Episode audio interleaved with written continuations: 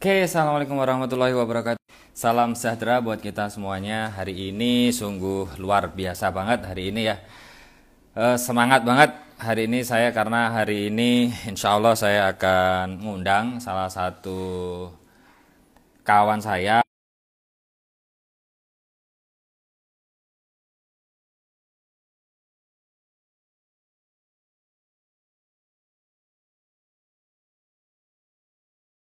Oke, Om Ryan Filbert, nanti siapakah dia? Ah, yang penting itu tuh. Siapakah Ryan Filbert? Nah, em,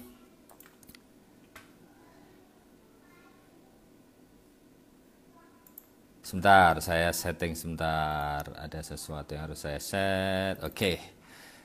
Om Ryan Filbert ini kalau teman-teman yang belum kenal dengan Om Ryan, Om Ryan ini adalah praktisi uh, dan inspirator investasi nomor satu di Indonesia. Jadi hari ini topiknya kita lagi-lagi tentang investasi ya, khususnya di investasi di properti. Nah, Om Ryan ini, uh, saya panggilnya Om Ryan sih. Om Ryan ini adalah penulis buku juga selain praktisi uh, ilustrator. Ya.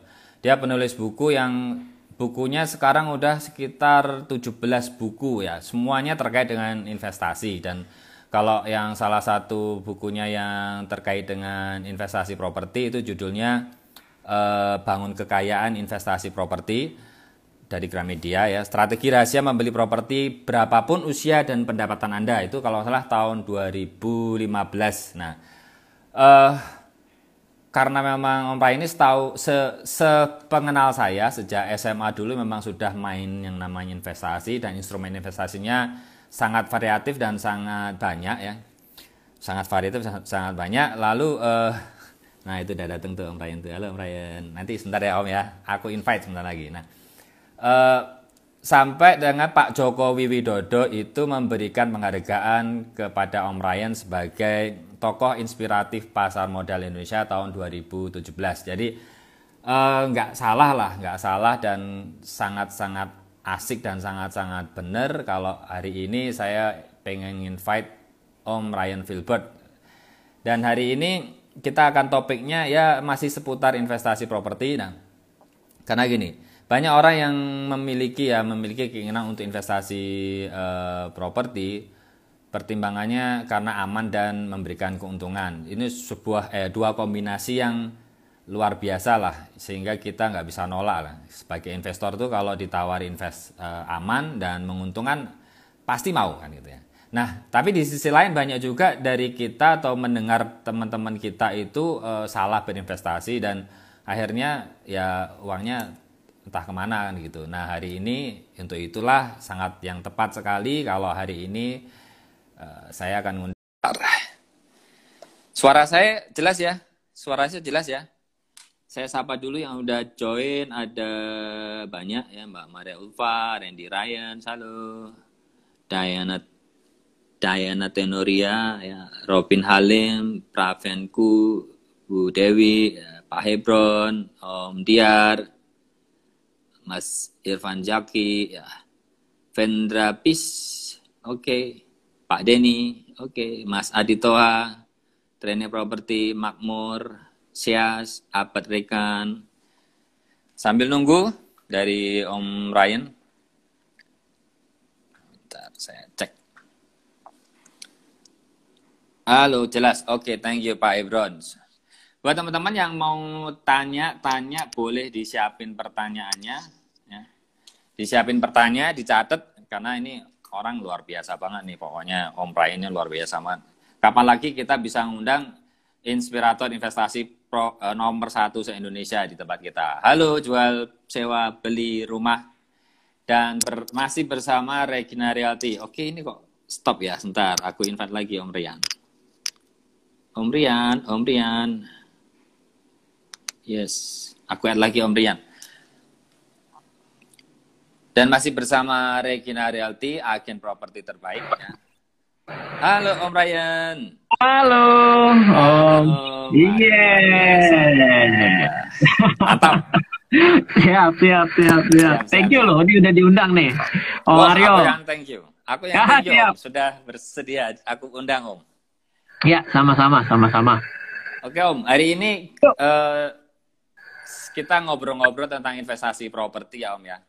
Ya, Om tadi aku sedikit menjelaskan ten- kepada audiens bahwasanya Om Rian ini sudah bermain investasi sejak SMA ya Om ya. Nggak salah ya Om ya. ya 18 tahun lah. Jadi transisi SMA lah menuju kuliah. Luar biasa. Jadi dari S lulus hampir lulus SMA langsung ke itu ya. Iya, Sebelum jadi lulus udah main itu ya. Mm. Iya, mulai berkenalan itu sebenarnya transisi ketika eh, pas-pasan kan kalau sudah mau lulus itu kan udah mulai nggak ada kegiatan. Mulai Betul. menuju ke kampus tuh sebenarnya kampusnya saya nggak suka om, yaitu kampusnya seni rupa dan desain. Wow. Seni rupa ya kan orang kita ini IPA, IPA mentok juara umum IPA ya kan suruh masuknya Ah, seni ah. rupa kan jauh sekali. Nah jadi sebenarnya ngisi waktu itu dagang, tambah masuk kuliah, tambah tahu bahwa ini salah jurusan. Akhirnya ya banyakkan dagangnya daripada ngampusnya.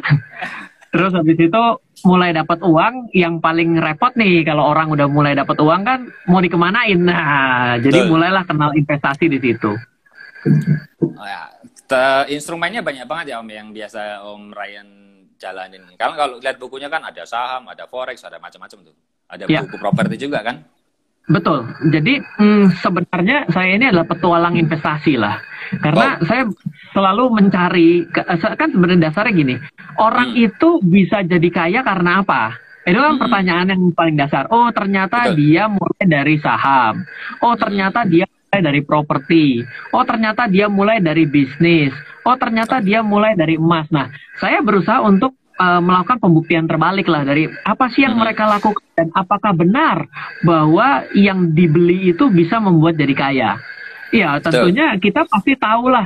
Salah satunya tentu adalah properti. Nah, jadi memang Betul. saya dalam mengenal seluruh instrumen investasi itu adalah dengan cara saya praktekin, saya cobain. Wow. Gitu. Wow. Mantap, mantap.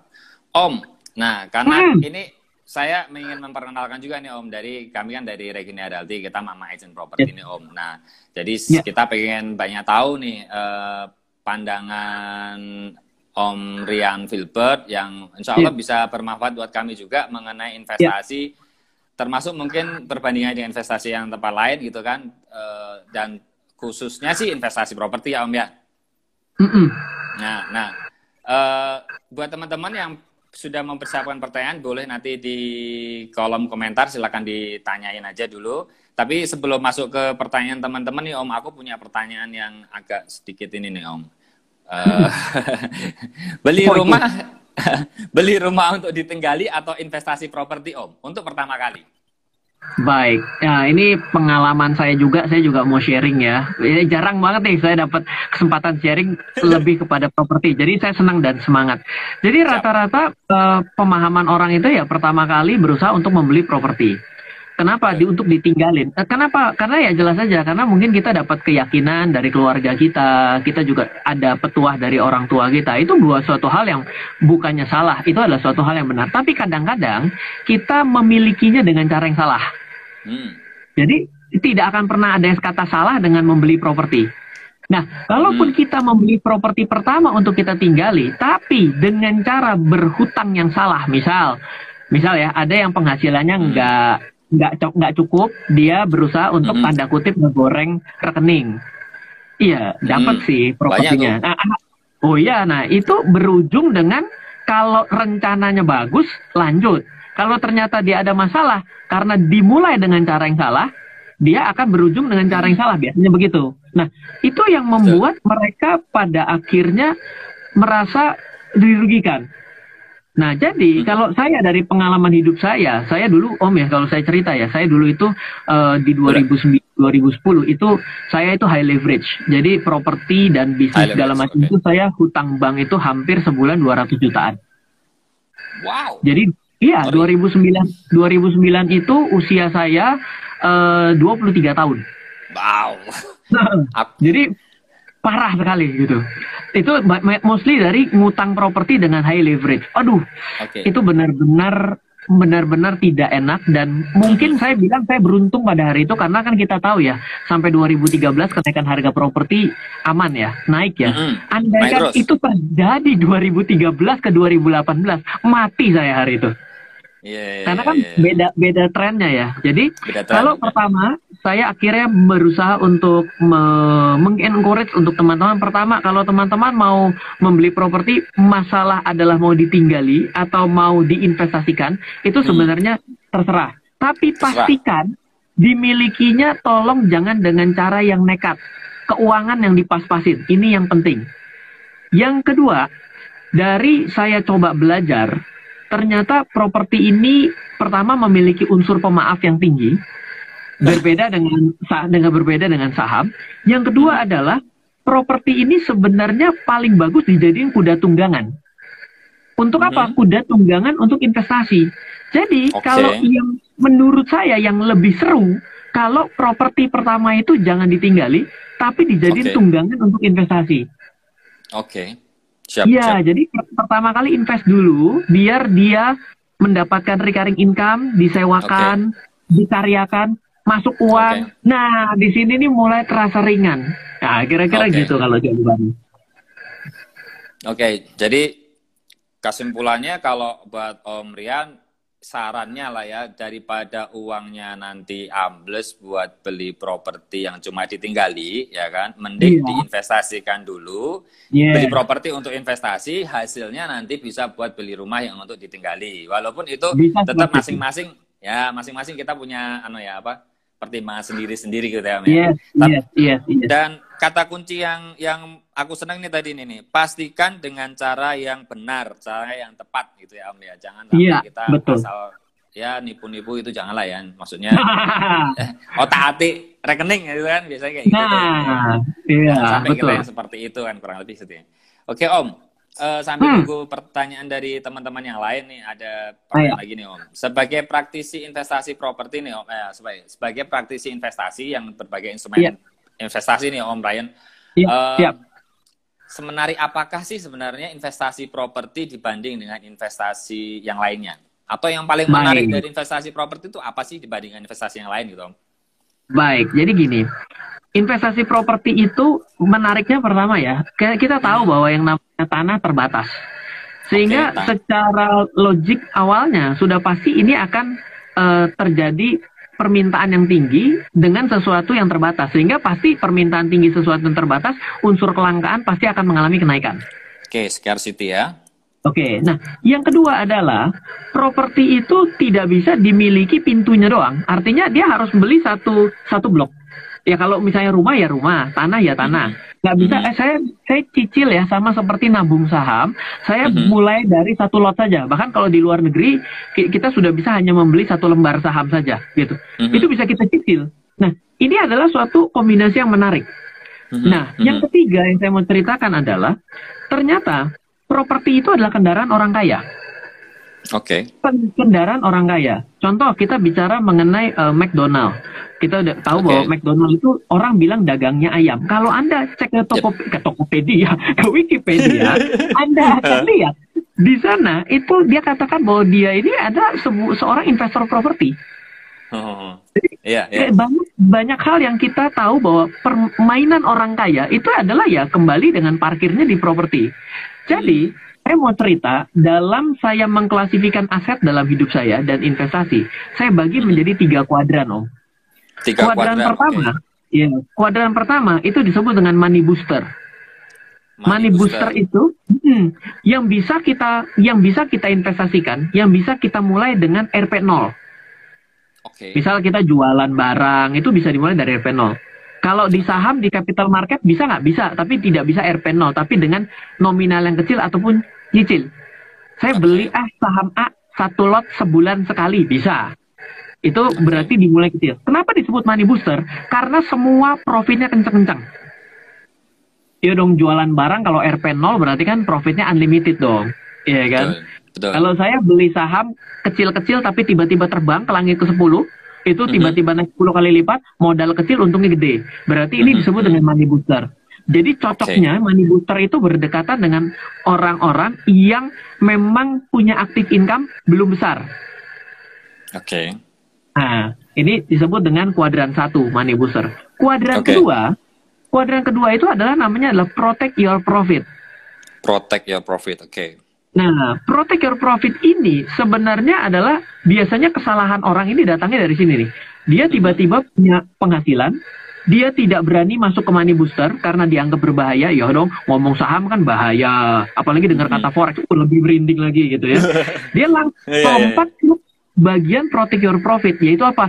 Deposito, nabung. Ini kan sesuatu yang memiliki fixed income ataupun sudah ada recurringnya. Misalnya yang namanya deposito kan pasti setiap bulan ada. Itu namanya Mhm. bagian dari protect your profit. Beli ori itu juga bagian dari your profit. Jadi banyak orang yang belum uangnya berkembang langsung diamankan. Oke. Jadi kalau teman-teman mau memainkan kuadran 1 dan 2 itu adalah keuntungan kuadran 1 pindahkan ke kuadran 2. Mulai lagi Oke. kuadran satunya. Nah, sekarang saya mau cerita nih. Kuadran Hmm. 3 itu saya selalu bilang namanya adalah mainan orang kaya. You name Mainan it orang siapa? kaya. Iya, you name it siapa di Indonesia dan di dunia yang tidak punya kendaraan nomor 3. Satu, yaitu properti yang produktif. Yang kedua, yang kedua nih ya, yang kedua namanya adalah business acquisition. Business acquisition, Iya. Oke. Yang ketiga namanya adalah hedging. hedging. Betul. Oke. Jadi ketika ditanyakan yang namanya property investment, property investment itu adalah kuadran ketiga yang mainan pasti orang kaya pasti punya, you name it siapa yang nggak punya properti. Jadi Yes. Anda sebenarnya ketika Anda sudah bisa nyemplung di properti itu sebenarnya sudah setengah kaki Anda kaya. Si model-model Om Aryo ini sudah setengah kaki nih. Jangan-jangan sudah Amin, amin, amin, amin. Seperti Amin, itu. amin, amin. Iya, iya, iya, iya. Wah, mantap banget ya. Tiga kuadran, money booster, protect your profit, dan mainan orang kaya. Wah, luar biasa. Oh, Creating wealth, creating wealth. Apa? Bahasa Creating kerennya cre- Oh, creating wealth. siap, siap, siap. Iya. Ini aku catat loh, Om. Oh siap, siap, siap. Ini penting, ini harus dicatat nih, Om. Oke, Om, aku mau manjat sedikit ke atas. Ada beberapa pertanyaan yang sepertinya sudah muncul dari teman-teman yang sudah ikut ini nih. Terima kasih buat teman-teman yang sudah join ya. Eh, Ya. Sorry, dari atas sendiri. Oh, maaf, maaf, maaf, panjatnya tinggi banget nih. Oke.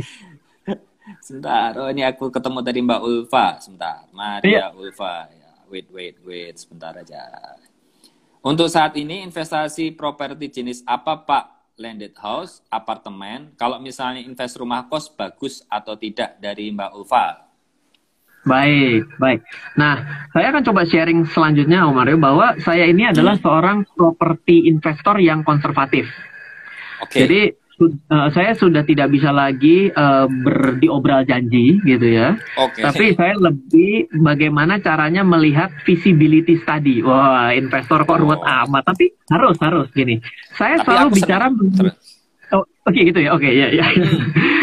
Jadi saya selalu bermain dengan yield. Oh, Saya selalu yield, bermain oke, dengan yield. Iya, oke. Jadi misal umpama gini, saya misalnya ditawari sebuah apartemen. Saya Oke. tidak mau menjustifikasi dia bagus atau jelek, tapi saya selalu tanya gini, oke apartemennya di mana? Oh, oke di situ. Baik sebentar ya, saya akan coba studi kasus mengenai penyerapan pemakaian apartemen ini. Kalaupun dia Oke. ternyata baru mau dibangun sekalipun, saya juga akan cari di sekitarnya. Oke. Kenapa? Karena kalau yield itu kan ketika disewakan, berarti secara langsung itu sudah dipakai dan juga diinvestasikan. Yang yang beli di berinvestasi, yang pakai itu cuma dua, pakai sendiri atau dia nyewa dari orang lain. Betul. Nah, sewa ini kan menghasilkan nilai rental fee kan. Nah, tinggal saya Betul. bandingkan dengan harga barangnya dibandingkan dengan rentalnya. Mhm. Nah, ini ada beberapa guidance dari pengalaman saya. Kalau yang namanya tanah, itu biasanya sekitar satu persen atau dua persen. Itu Oke. Sudah oke. Kalau yang namanya tempat tinggal, landed house, itu 3 sampai 5 persen. Oke. Ini just my experience ya, 3 Yes. sampai 5 persen. Yang namanya apartemen itu adalah di antara 7 sampai 10 persen. Oke. Kalau ruko itu 6 sampai 9. Oke.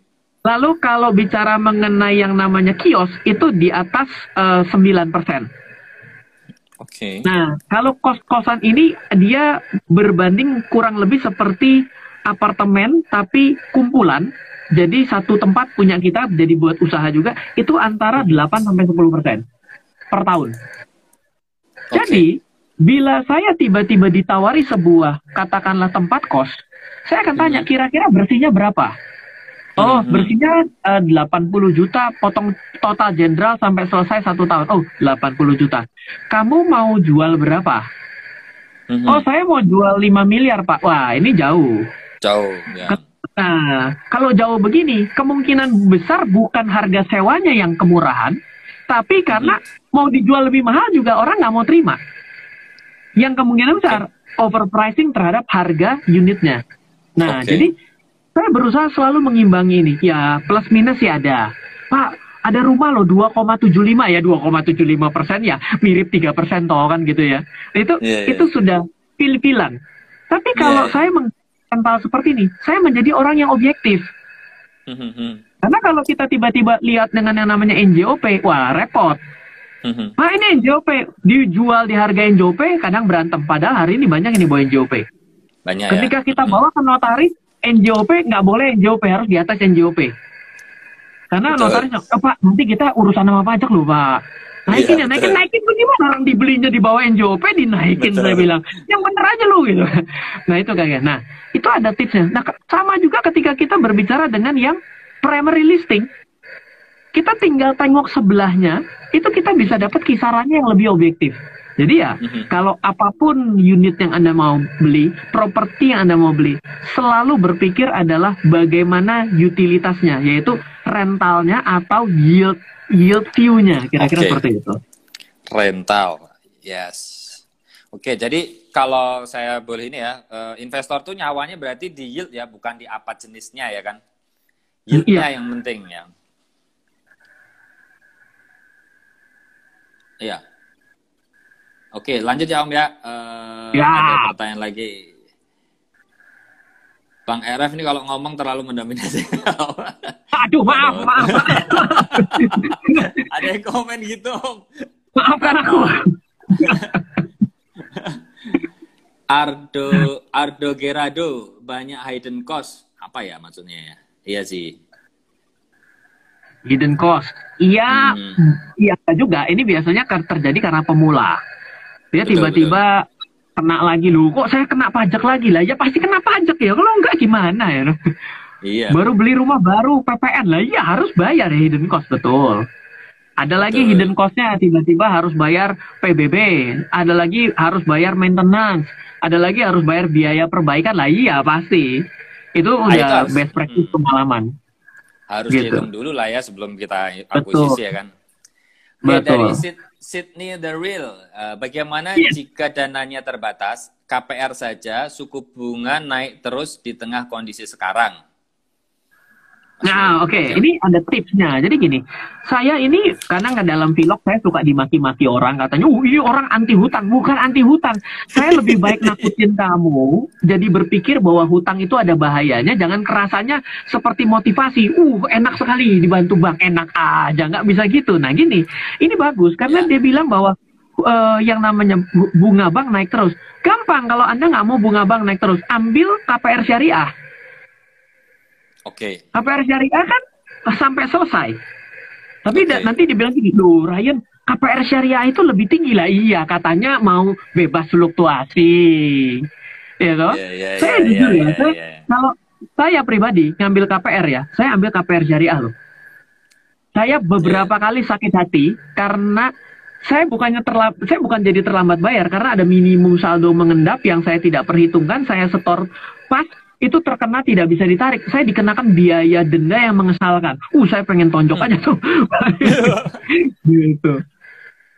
Iya, iya. iya. Siap, siap. Lagi ya Om eh, dari peserta nih, dari ini. Hal yang harus diperhatikan jika kita investasi properti di luar jangkauan kita. Baik. Beli properti di luar kota maksudnya.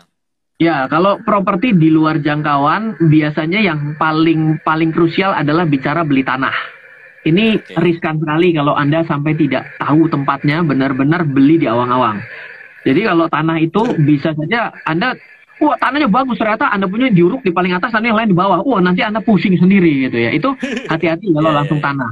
Tapi kalau berbicara mengenai yang namanya eh, properti yang sudah jadi, itu seperti yang saya bilang deh, Anda coba main dengan yang namanya utility-nya, yaitu kalau disewain berapa sih tetangga. Dari situ Anda tahu, kalau sewanya mahal, kemungkinan besar itu diminati oleh banyak orang. Yang namanya teori uang itu selalu money is fungible, mengalir ke tempat yang menyenangkan. Jadi Anda dengan okay. cara kalau disewa berapa? Kalau nanti saya investasi, kamu bisa sewain enggak? Makanya emang harus punya orang yang dipercaya. Misalnya ya kayak agent properti ini adalah suatu perpanjangan tangan yang saya kira mewakili kita menjadi mata dan kepala kita. Apalagi sudah ada sertifikasi untuk uh, keagenan properti loh ya dalam Arebi. Ini penting sekali untuk ada. kita. Iya, itu itu membuat uh, kode etik kode etik dalam memasarkan properti itu benar-benar serving the client. Gitu. Yes. Mantap, mantap. Le, lanjut lagi Om. Uh, Yo. Dari Yaner Salelo, salam investor Bang. Oh, siap. Yes. Salam. Siap. Fuadi Yahya, saya punya rumah KPR dan saya punya rumah dinas. Lebih baik okay. diapain Mas Rian? Oh. oh, paling enak kalau di KPR itu disewakan sehingga bayar KPR-nya itu lebih rendah sehingga kita terbantu. Jadi itu ya. sudah separuh strategi passive income. Seiring dengan yes. uang kita lebih banyak, kita bisa di pelunasan dipercepat, maka kan ketika pelunasan percepat terjadi, hasil daripada rentalnya itu menjadi income bagi kita. Nah, itu hmm. baru yang namanya punya peternakan uang. Hmm. Gitu. Kan punya rumah dinas, selama masih kerja berarti kan masih boleh ditinggali dong. Ah, yeah. ini berarti asik ini, seru. gitu. Bisa bisa passive income itu kalau gitu. Betul, betul, betul. Siap, siap. Ini dari Pak Hebron Mario. Ini jebakan nih ya. pertanyaan ini Om nih. Oh, dalam oh, pandemi ini, dalam oh, iya, pandemi iya. saat ini investasi mana yang cocok, properti atau saham, mana yang lebih baik? Waduh, jebakan. Baik, yes. oke, okay. gini. Saya saya adalah ini makanya kadang-kadang yang begini ini begitu saya jawab uh, berusaha untuk menjembatani malah saya kok netral ya nggak boleh justru kalau ber, lebih berat sebelah itu namanya juga bukan seorang edukator juga. Jadi gini, Betul. saya cerita gini bahwa uh, kita ini harus belajar dari pemetaan krisis. Kalau kita mau belajar okay. dari pemetaan krisis, Anda akan melihat 98, Anda akan melihat 2008. Dan Anda akan melihat 2020 pada hari ini tidak bisa disebut krisis karena belum resesi juga. Tapi ya Betul. kita sudah mengalami sudah mengalami diskon yang besar. Diskon yang besar satu, saham sudah diskon sangat besar. Yes. Yang kedua, properti. Ini saya sudah terima email banyak sekali yang nawarin properti yang terdiskon. Dibanding Wah, saya nanya satu tahun setengah yang lalu, hari ini sudah banyak yang nawarin saya harganya variatif. Kalau sudah di atas 3 miliar, ini diskonnya mulai besar. 30 persen. Yang yang kecil-kecil nih, yang 500 jutaan, ini sudah mulai terdiskon sekitar 10-15 persen. Jadi, ke, yang harus Anda perhatikan, ketika market recovery, semua akan picking up. Semua akan naik. Hmm. Ya bedanya adalah kalau Anda memiliki properti itu Anda memiliki aset yang nyata dan berdiri kokoh. Dan okay. ini suatu hal yang bagus. Tapi kalau Anda berbicara saham ya berbeda.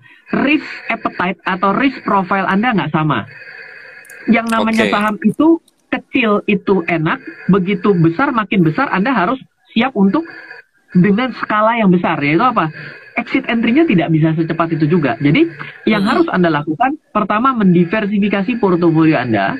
Yang kedua, Anda harus tahu bahwa properti itu adalah ketika dia selesai dari krisisnya itu akan recovery, maka properti akan naik mengikuti sektor real.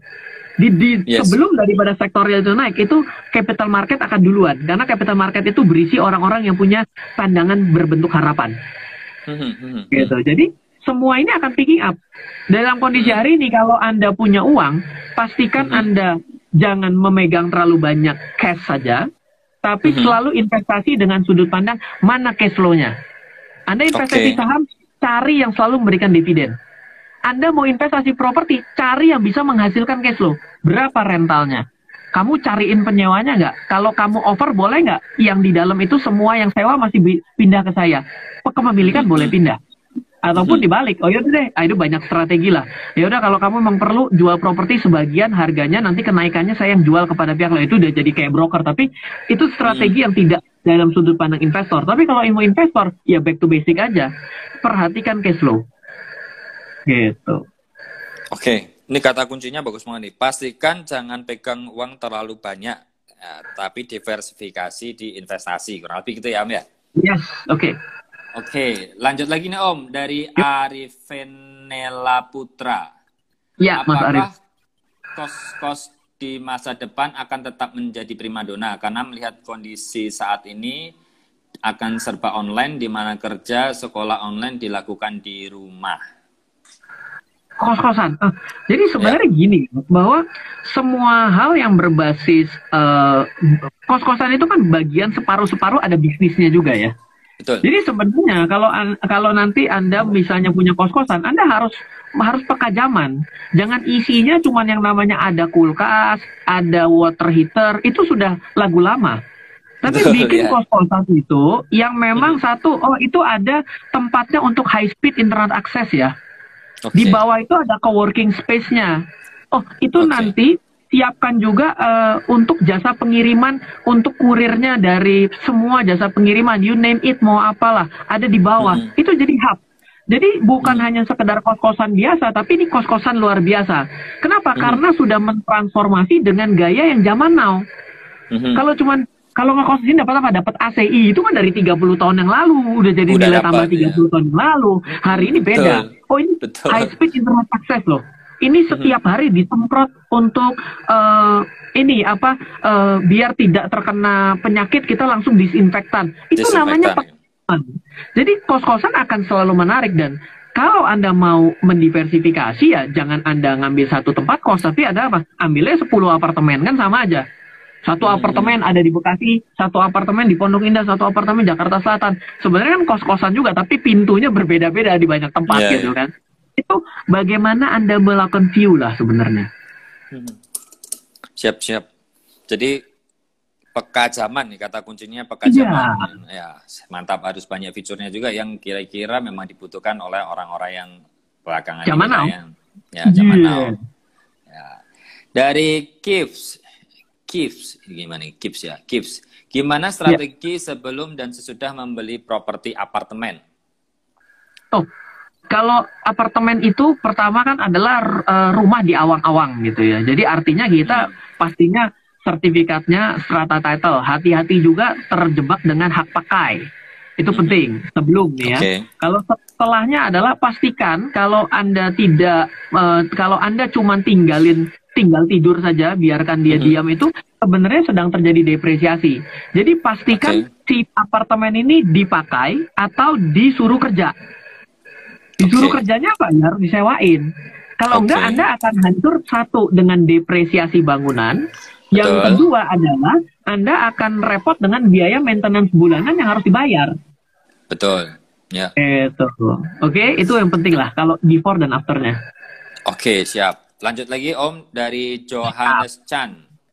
Menurut Mas Trian, kalau investasi properti sedikit demi sedikit dengan menyisipkan seperti saham di apps seperti uh, ini ada di uh, properly lot mungkin ya, atau yang ya, ya lainnya ya, ya. gimana?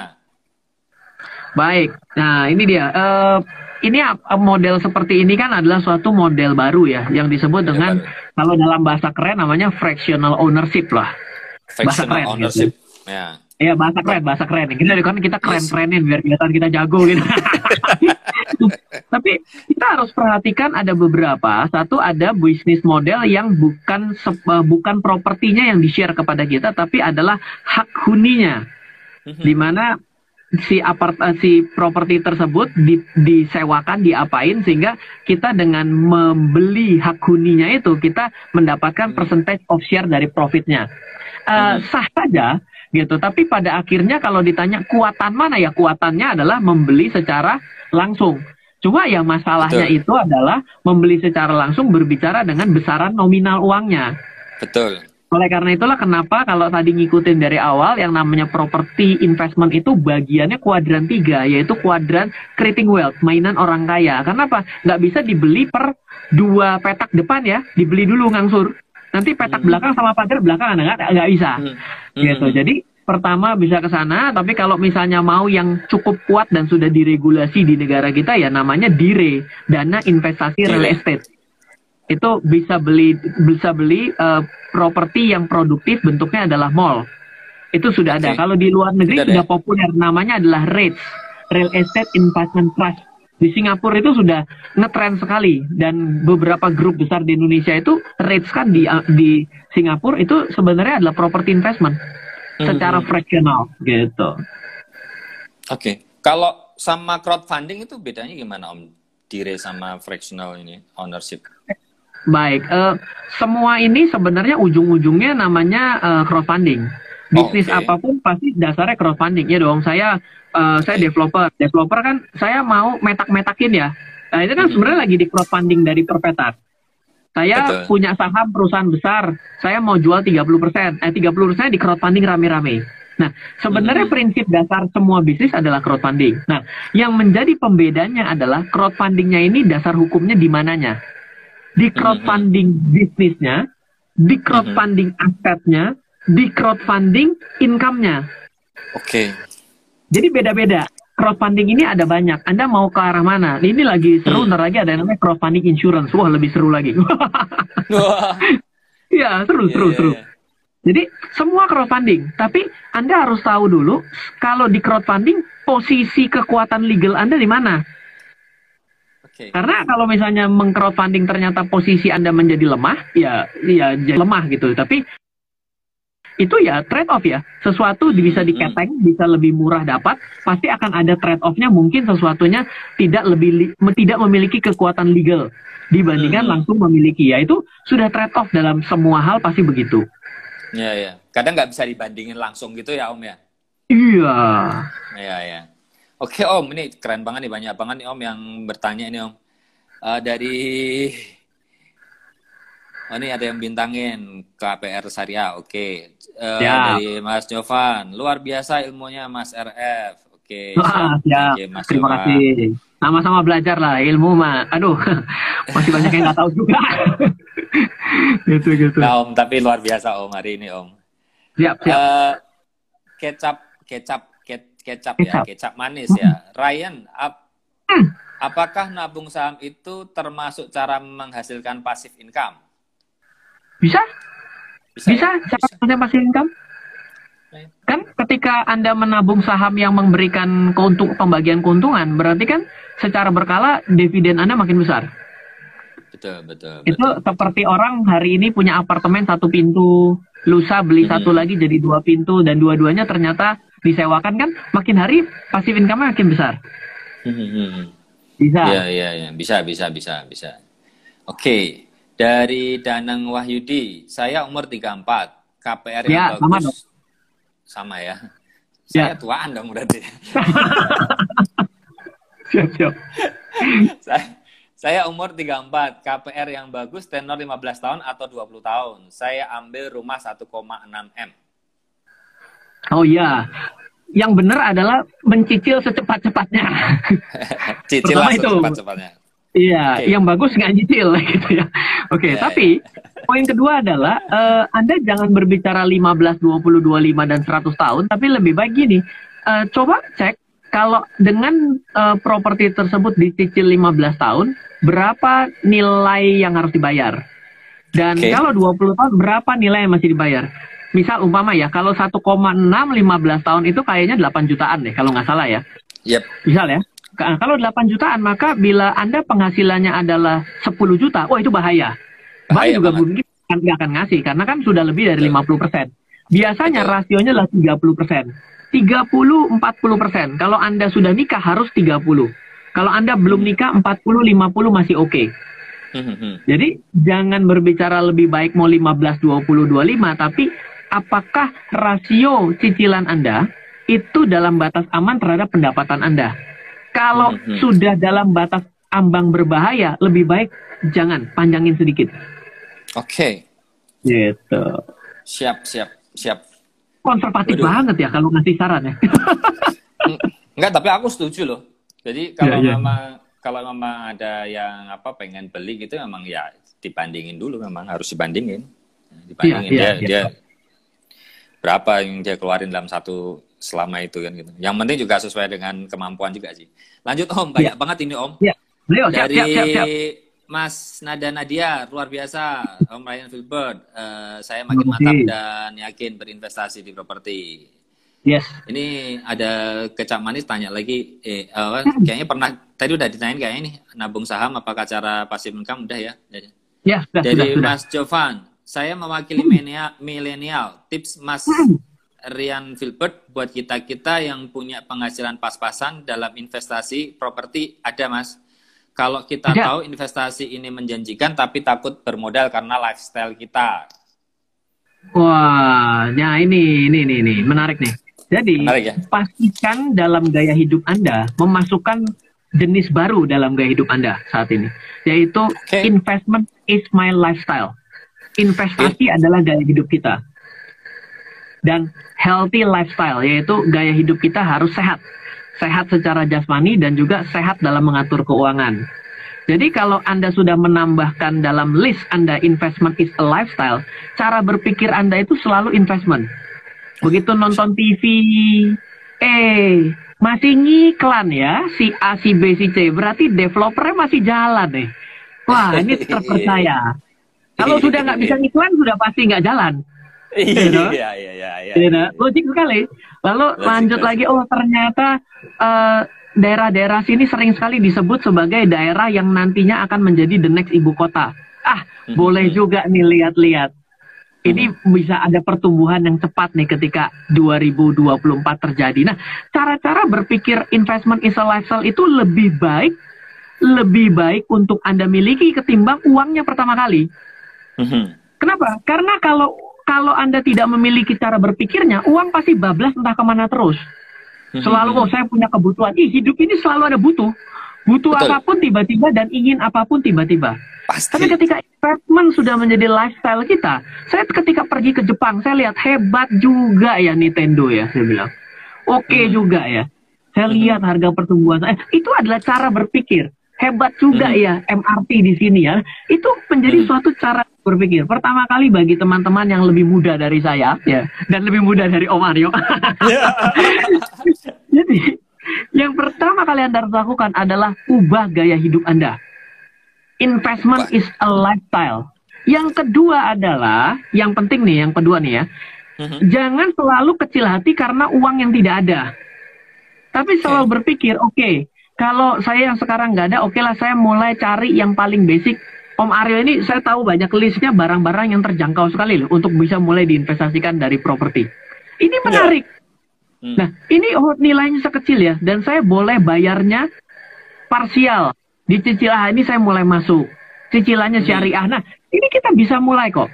Jadi kalau kita kita ini pertama kali yang penting menurut saya adalah feeling so goodnya dulu. Jangan okay. mulai dengan cari uangnya dulu, tapi kalau kita sudah feeling so good, itu akan proses. Oke. Okay. Umur berapapun Anda memulai investasi, itu selalu dimulai dari usia nol. Jadi kalau ada umur 60 tahun mulai investasi properti, usianya masih 0 tahun.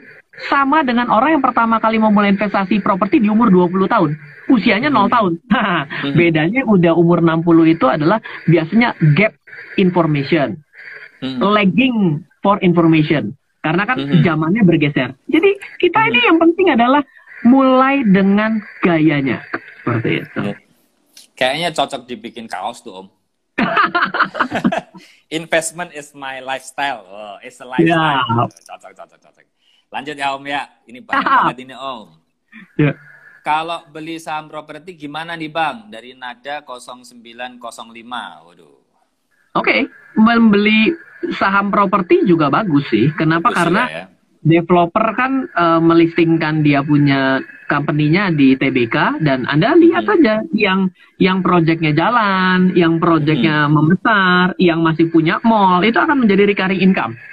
Jadi betul, betul, itu juga menjadi salah satu. Jadi mungkin temanya jadi gini, membeli saham pro, agent eh, membeli saham developer properti, untungnya beli properti. Ah, bisa bisa gitu juga. Boleh, boleh, boleh. Jadi hasilnya boleh. dari beli saham, ya, ya, ya, ya. Boleh, boleh, yeah. boleh. Dari kecap manis lagi nih, nabung saham oh, apakah ya. cara terbaik untuk mendapatkan pasif income? Cara termurah iya. Cara termurah iya. Termurah iya, tapi kalau cara terbaik tidak ada cara terbaik, semuanya tidak baik. Ada cara. Siap, siap, siap. Iya. Cakap, cakap, cakap. Halo Mas Rian yang hebat, Yuni Prabandari. Uh, Mm -mm. Dari Bu Aan Kinabi 69. Ap apabila memiliki tanah dengan lokasi strategis, lebih baik disewakan, dijual, atau dibangun properti sendiri. Oke, ya, ini begini ya. Kalau saya punya tambang emas, yang paling asik di mana emasnya nggak bisa habis, itu adalah saya bisa tambang sendiri. Betul. So, nah jadi Iya. sekarang kalau anda memiliki tempat yang strategis dan anda Mhm. tidak butuh uang kan ada orang yang butuh uang dan nggak butuh uang. Kalau anda Mhm. butuh uang berarti anda harus potong tuh sapi dijual, Hmm, hilang hmm, tuh barangnya menjadi aset anda. Tapi kalau misalnya Hmm. anda nggak butuhkan, ya banyak anda bisa kerjasamakan dengan orang lain, namanya joint operation. hmm, bisa hmm. juga dengan BOT, ya Hmm. kan? Itu bisa Anda lakukan dan enak Anda tidak kehilangan barangnya. Begitu Oke. tanah itu dibangun sesuatu, value-nya naik loh, hati-hati. Terus Betul. langsung beda tuh. Nah, itu nilai tambah. Jadi kalau Anda ngerasa nggak butuh uang tapi Anda ingin mendapatkan apresiasi, udah dikaryakan saja langsung sikat. Siap, siap. Karyakan saja. Mantap, mantap. Oke, Om Bayan. Yuk, yuk. Ini Om. Oh, siap, siap. Dari Ibu Reginas Diary 9. Hmm. Apa saja yang perlu diketahui untuk berinvestasi di luar negeri? Oke. Hmm. Di luar negeri ya, oke. Hmm. Satu, eh, kalau di luar negeri kita harus tahu eh, landasan hukum. Jadi Oke. berinvestasi pada negara-negara yang sudah mapan hukumnya sama negara-negara tax free haven. Ini bahaya kalau tax free haven. Jadi Oke. low-nya pun akan rendah. Jadi kalau Anda Oke. berinvestasi pada negara-negara yang sudah maju, itu Anda lebih aman karena hukum mereka jauh lebih tegas daripada negara Republik Indonesia. Hmm, Yang oke. kedua adalah Anda berinvestasi pada apanya? Pada capital marketnya kah? Atau pada derivatif capital marketnya kah? Atau Anda pada sektor realnya, pada property investmentnya? Banyak loh saya nak ditawarin untuk properti di luar negeri. Itu Anda Oke. bisa. Kalau Anda mau ambil, boleh saja. Tapi Anda harus tahu bahwa ketika Anda dapatkan properti itu, menurut saya pribadi ya, properti Hmm. selain tanah, itu harus dikaryakan. Oke. Kalau tanah mungkin ditinggal masih oke ya, tapi kalau tanah ditinggal pun sebenarnya riskan loh. Itu om saya lagi urusan itu masalahnya dipatokin Bisa orang. juga. iya gitu. Jadi anda harus karyakan. Kalau anda nggak karyakan itu waduh ceritanya bisa repot sekali. Kira-kira gitu. Kalau di luar negeri treatmentnya sama, dikaryakan dan anda lihat dasar hukumnya negara mana. Oke. Oke Om, ini masih banyak banget tapi kita Ayo, waktu tinggal sekitar 12 Yuk. menit nih Om. Ah, oke, Ah, ayo, ayo. Sa- Oke, dari mungkin aku cari sedikit yang berkaitan dengan properti kali Om ya biar Siap, kita silakan. topiknya nggak begitu meleset. Ah, Mm-mm, money management. Pak Rian Wilbert, terima kasih ilmunya bagus banget dari Bu Ah, sama-sama. Sama-sama. Eh, Zakir 3M, Mas ada rekomendasi buku investasi properti. Terima kasih. Bukunya Om Ryan Wilbert, Bangun Kekayaan Investasi Properti. Udah cari di Gramedia, udah itu aja, udah. Betul, siap, siap, siap, siap. siap. Ah, ini nih ada nih dari Renat eh, The. Apa yang harus kita lakukan ketika ingin membeli properti dan ingin menyewakan properti? Oke. Ya, pertama Anda harus pastikan bahwa ada yang mau nyewa.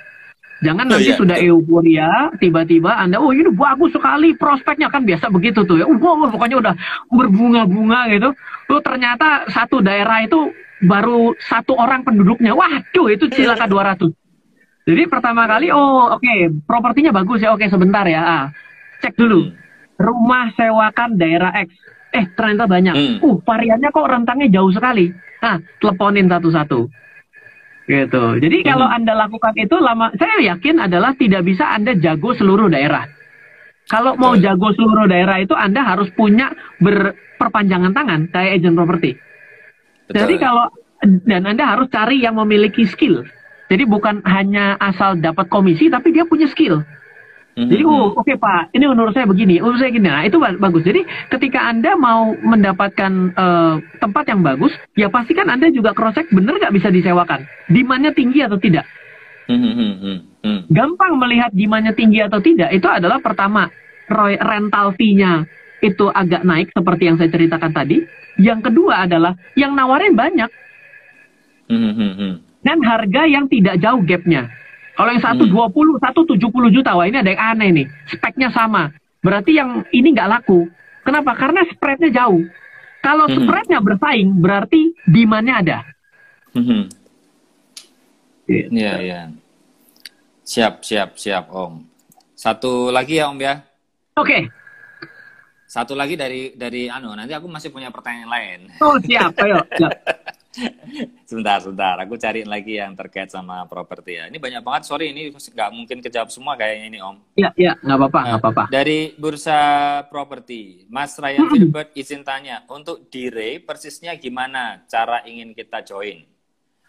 Apakah Uh, membeli- sama dengan membeli. kita jual beli saham?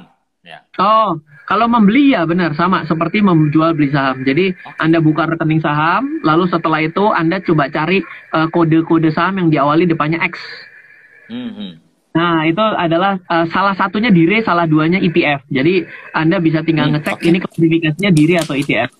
Sangat mudah. Yang repot adalah kalau pertanyaan, Mas saya punya mall yang udah jalan, saya pengen dire karena ah, ini panjang, ini mesti ketemu ini. Kalau di teman-teman properti itu ada istilah gini Om, Eh, saham terbaik itu namanya City Om, S I T I. Oh, Kode apa sahamnya itu? City. Nggak kenal ya. Jadi kalau orang. Jawa bilang City itu City itu tanah Om kalau bahasa Jawa. Oh, siap, siap, siap. Iya, iya, iya, iya, iya. siap. Oke, satu lagi Om dari peserta ya Om ya. Eh, Hmm. kita harus Oke, sebentar, sebentar. Ini aja nih, ini nih. Kita harus hutang untuk beli properti atau mending tabung dulu untuk beli cash lalu dikaryakan. Dari Ya. Firlian Syah. Baik, kalau eh, kalau Anda kalau dengan kondisinya lihat tren ya. Kalau dengan kondisi pada hari ini saya berani hutang. Kenapa? Satu suku bunganya trennya rendah, yang kedua ini adalah nearly crisis. Jadi barangnya terdiskon. Kalau saya mesti punya uang duluan, saya nggak kejar. Momentum is everything dalam setiap hal. Tapi ketika dalam keadaan so-so saja, yang namanya GDP kita dalam keadaan yang cukup baik, itu lebih baik saya wait and see untuk mengakumulasi dan membeli. Atau juga bisa adalah dengan cara melakukan negosiasi. eh, Ini meskipun tidak tidak semua produk bisa ya. Pada Mhm. primary primary listing itu dengan cara memperpanjang cicilan ke tempat mereka. Let's say 60 kali, let's say berapa itu bagus karena memperpanjang nafas dan kita tidak ada apa-apa di uh, BI checking, di slick. Mhm. Sehingga just in case kita turbulence, kita masih bisa pergi ke bank untuk bisa minta top up. Sehingga kita masih punya uh, bumper cadangan. Tapi kalau dengan kondisi pada hari ini, oh, saya berani kalau hari ini. Bunganya Hmm. murah toh. Iya. Dan nggak mungkin bunga kita segini terus. Nggak akan lama.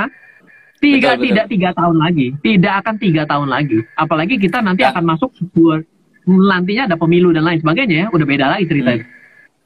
Dan orang yang bisa kre- dapat kredit hari ini itu pasti orang-orang yang memang kredibel betul Om. Iya, iya. Karena Makanya jangan susah sekarang maksudnya. Hmm. betul, jangan membuat eh, rekaman di Slick yang akhirnya membuat Anda meragukan. Betul. Kartu kredit bayarnya lewat tiga bulan. Wah, aduh cerita udah panjang ini kayak ngono. Lewat satu bulan kena loh Om. Udah. Dari lewat satu bulan udah kedetek tuh. Aduh. Jadi, Iya. Ini. Itu nunggu satu tahun, repot. nunggu satu tahun baru Hmm. baru clear gitu. Betul, Betul. betul, betul. Eh, om, eh, satu nih Om terakhir ya. Ini mohon maaf Iya. banget buat teman-teman yang lain. Sepertinya banyak banget. Ini masih banyak lah yang harus tak baca. Cuman ya tadi coba aku copy Om. Nanti coba aku save dulu. Siapa tahu Om Om Ryan sempat menjawabnya gitu. ya. Nah, tapi satu nih Om dari saya sebagai pertanyaan terakhir dan sebagai penutup dari Om Ryan. Jadi Iya. eh, saran Om Ryan mengenai peran agent properti dalam membantu konsumen untuk berinvestasi di properti itu apa Om? Oh, jadi kalau dari saya ya, saya sendiri yakin bahwa kita semua kan bukan orang yang punya waktu untuk keliling Indonesia ataupun keliling dari satu daerah. Yang namanya agent properti ini sebenarnya adalah benar-benar membantu kita, mengadvisorykan kita terkait dengan apa nih insight tempat yang bagus, barang yang murah, tempat yang BU. Karena biasanya akan dititipkan pada agent properti yang memang proven, eh, agent properti yang terpercaya. Jadi saya bilang bahwa Anda nggak mungkin untuk bisa bypass pass through pada seluruh daerah tanpa ada bantuan perpanjangan tangan. Anda justru malah mungkin lebih banyak kejebaknya. Jadi dengan adanya perwakilan ini membantu, oh, saya di banyak tempat saya titipin nomor saya. Eh, okay. Nanti tolong ya kalau ada yang terdiskon tolong kabarin saya. Daerah sini kamu jago saya tahu. Daerah sini kamu tolong kasih tahu. Nanti saya punya unit kalau disewakan, kamu tolong langsung urus. Itu sudah pasti. Nggak mungkin kita lakukan sendiri, berat sekali gitu ya ya ya mantap om luar biasa om eh uh, Aduh, ini banyak banget nih Om yang perlu diinin.